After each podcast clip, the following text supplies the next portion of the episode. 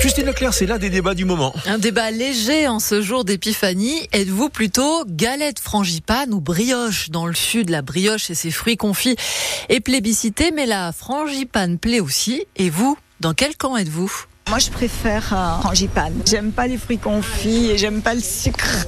Le goût est plus sympa, c'est plus onctueux, c'est plus thé. La menthe qui est dedans. Moi, ma préférée, c'est celle avec les fruits confits. Elle est super bonne. Frangipane, c'est celle-là que j'ai connue depuis mon enfance. Alors moi, c'est un peu les deux, mais du coup, je peux dire la, brioche le matin et que le café, c'est une tuerie. Et la frangipane pour le goûter. Frangipane, on a plus l'impression que c'est le gâteau de tout le monde, de toute la France, en fait. Alors, j'aime pas les fruits confits, sauf sur euh, la galette. Ah, la frangipane. Et moi, brioche des rois. Vous n'êtes pas d'accord, mère et fille C'est meilleur, je trouve. Alors vous, pourquoi la brioche? Parce que j'aime pas la pâte d'amande.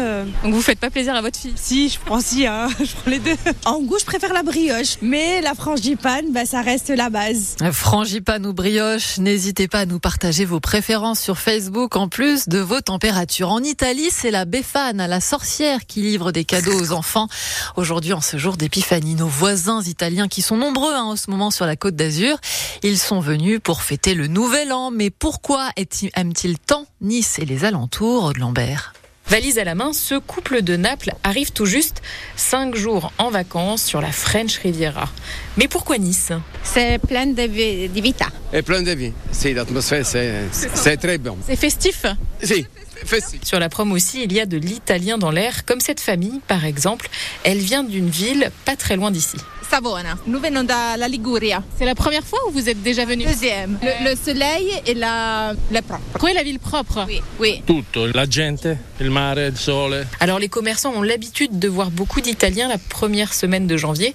Dans cette crêperie du centre, les Italiens représentent 50% de la clientèle. Cette année, un peu plus que l'année dernière, c'est vrai. Hein. Ils sont super sympas, ils, sont gays, ils ont envie de faire la fête. Ils viennent là pour s'éclater. Ils aiment Nice, connaissent. Hein. Bon, bah tant mieux pour le business. Oui, oui, tant mieux. Ce boulanger est du même avis, il apprécie beaucoup les Italiens. Ce sont des bons mangeurs. Quand l'Italie est là, tout va. Hein. Voilà, et on leur dit du coup ciao ciao, ci vediamo? Prestissimo. L'anno prossimo. Et l'anno prossimo.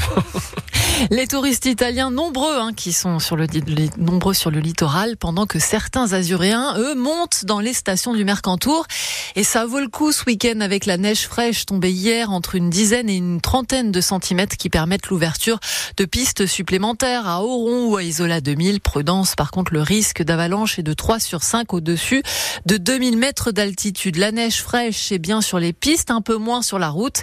Hier, en début de soirée, accident spectaculaire sur la route d'Isola 2000 trois quarts se sont mis en travers de la route. Pompiers et gendarmes sont rapidement intervenus pour mettre à l'abri les 70 passagers des trois véhicules. Ils ont été rapatriés à la salle communale d'Isola Village le temps de retrouver des cars. Il n'y a pas eu de blessés. Un jeune conducteur flashé à 170 km à l'heure. 170 km au lieu de 90 quand même. Hein. Dans la descente de Créma sur l'autoroute A8 à Nice, le conducteur a été interpellé par les gendarmes du peloton autoroutier de Nice. Il cumulait les infractions, excès de vitesse, donc conduite sans permis sous cocaïne.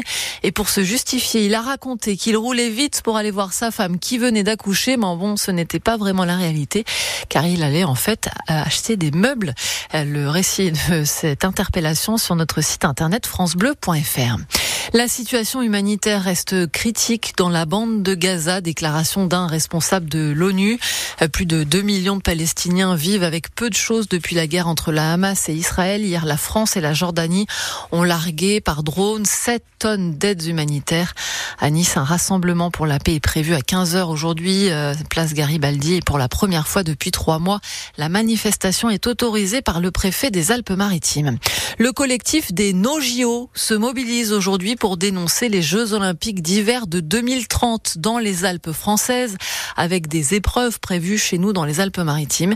Des manifestations sont prévues à Grenoble et Chambéry. Le collectif estime, je cite, que la machine olympique est un rouleau compresseur et qu'il n'y a pas de consultation des populations et qu'il y a même du mépris. Ambiance de Coupe de France ce soir à l'Alliance Riviera. Les footballeurs de l'OGC Nice reprennent la compétition. Ils démarrent l'année avec la réception d'Auxerre, match des 32e de finale de la Coupe de France de football. La GIA est deuxième de Ligue 2, le Gym est deuxième de Ligue 1. Avantage donc au Niçois, mais les Rouges et Noirs sont privés de Dante, Bar et Todibo. Attention donc à ne pas se voir trop vite plus fort que les Bourguignons. La Coupe de France est une compétition importante, estime en plus Pablo Rosario, le milieu de terrain du Gym. C'est le chemin le plus rapide pour gagner un trophée. Donc pour moi comme pour l'équipe, il est important qu'on aille le plus loin possible dans cette coupe. L'année dernière, on était sorti au premier tour. L'année d'avant, on était allé en finale. On a eu deux scénarios opposés. Mais vraiment, c'est une compétition importante pour nous. Je le répète, c'est le chemin le plus court.